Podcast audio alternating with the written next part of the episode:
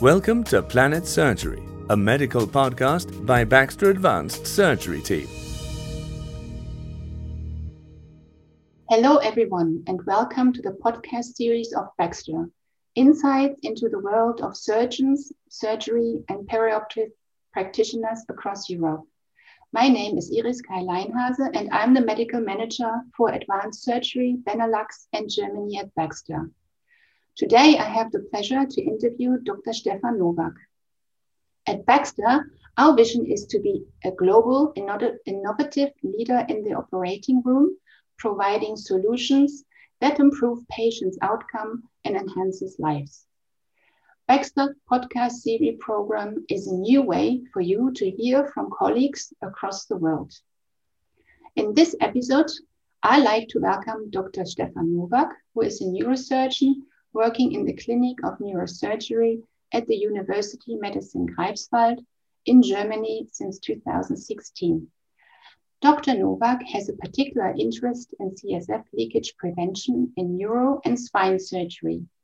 Today, he will share his clinical experience with durasealing in cranial neurosurgery using coated patches.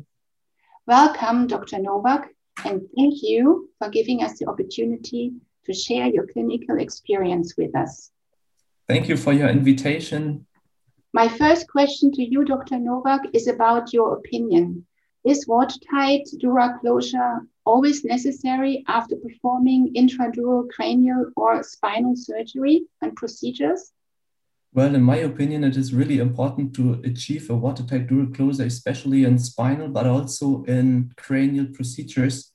The risk of having surgical site infections with open dura and uh, spinal leakage or cerebrospinal fluid leakage cranial is relatively high. You can see that in some studies, especially in the study from Kinachi from 2018, I think, that the risk is relatively high if you have this leakage. Um, on the other hand, if you have cranial procedures, there's still a debate in the Neurosurgical Society if it is really important to achieve a directly watertight suture. So that Bart, for example, in 2008 could show that a stitching of the dura just to leave the dura principally open versus a really watertight dural closure does not mean such a difference uh, in dependence on watertight dural uh, fistulas or wound infections. Thank you very much for this insight. Given the biomechanical characteristics of the dura, what do you consider the challenge for a watertight dura closure? And what could this mean for your patient, Dr. Nowak? Well, I think the challenge to achieve a really watertight dura closure depends on the biomechanical characteristics of the dura. One of the most challenging things is to achieve a directly watertight suture because even the pinholes of the suture can lead to a leak. And the dura is not really elastic, it's relatively stiff. So it is really difficult to achieve directly approach of both dural ends together. And the other hand is that in the older patients, the dura is pretty fragile, relatively thin. So the danger is relatively high to achieve with too much force or tension on the sutures, um, big stitches for, for, for the, the needles and for the suture material. And on the other hand, if you have a prolonged surgical procedure, the dura may also shrink because it loses its water. And then you have a real problem to achieve a direct contact of both dural leaflets. According to your experience, what is the state of art for watertight dura closure at this moment? Well, I think still the state of the art is to achieve a watertight dural closure, best achieved with patient's own material. Let's say Galea, if you have some parts still open or if you have some holes, then you can make muscle patch plastics. That would be still the state of the art. If you cannot achieve that, then you have to use one of the newer materials to achieve this closure. If you have small holes, as we said in the question before, you should use a patch to get this onto your suture to uh, get the uh, pinpoints of your suture tight, watertight. And if you have bigger holes left, then you could see that also in the study by Shibash in 2019. If it's over three millimeter, I think it could also be a bit bigger. Then you should leave um, Dura material for a, a, substitute because these patches are not a real Dura substitute, but more um, material to get the Dura really watertight closed as some kind of a sticking glue. Very interesting. Thank you, Dr. Nowak. Can you think of an alternative to the classical Dura closure techniques consisting of resuturing uh, the two sides uh, of the incised Dura? Well, in consideration of the questions we had in before, we have to say that the best material is, of course, the patient's own. But if you cannot achieve to get this, for example, you do not have muscle because you have a high frontal procedure, or you do not have galea because it's um, all scar tissue because of resurgery, then you have to think about alternatives. And here, the newer techniques with this new fleece bound patches, or if the hole is too big, then you could use um, Dura material. The difference between those techniques is that you have with the patches fibrin glued patches and you have protein based patches which you can use.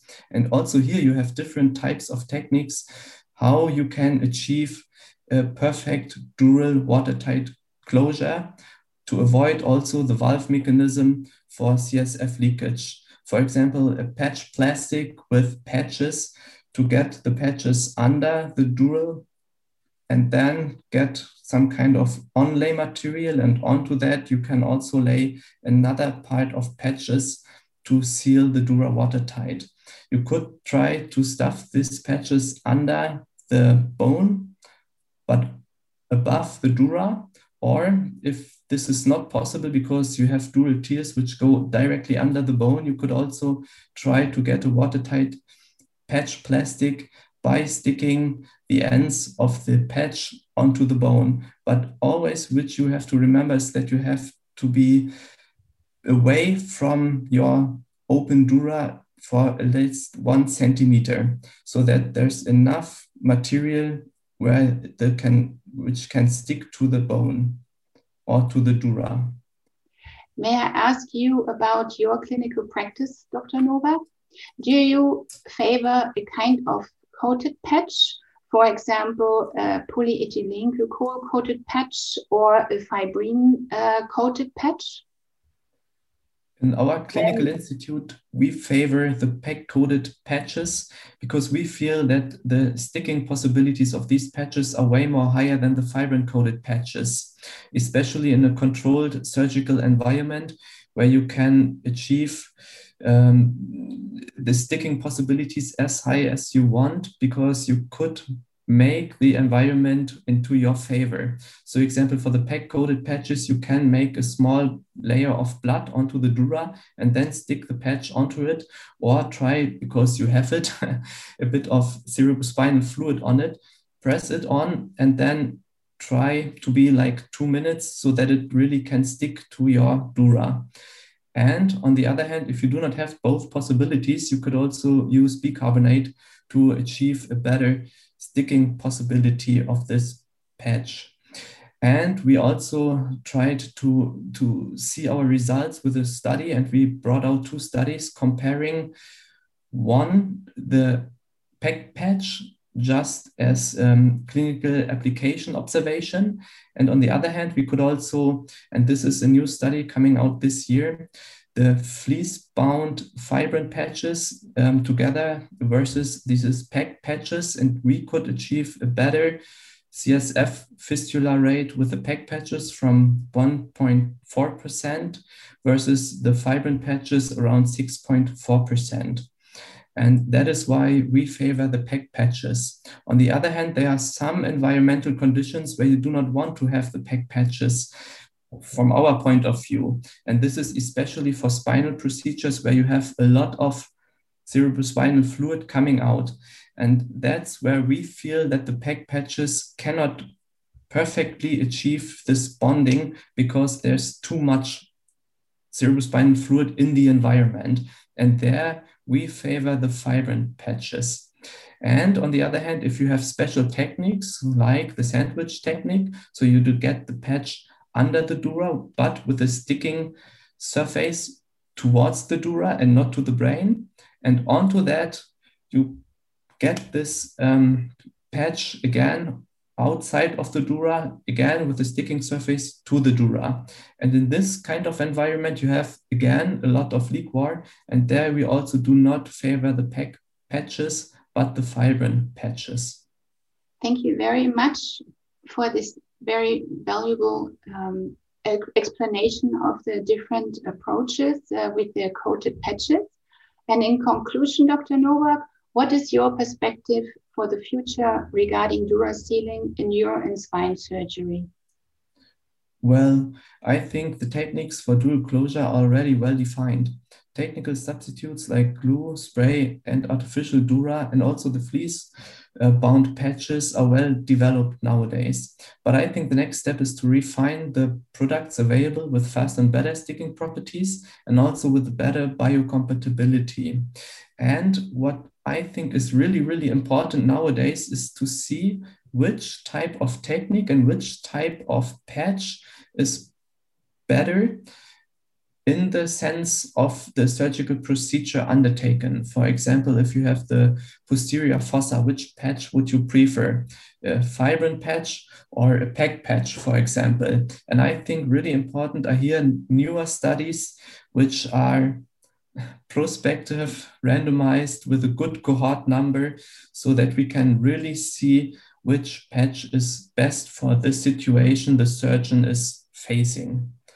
And that would be the next step, in my opinion. Again, thank you very much, Dr. Nowak, for this valuable interview and for sharing your clinical experiences with dura sealing and cranial neurosurgery and the reduction of CSF leakage with us. And to the audience, please contact us for any feedback or questions. And if you want to be our next speaker, by clicking on the Contact Us button on this website. Thank you very much for listening, and don't forget to come back in two weeks' time to listen to our new episode.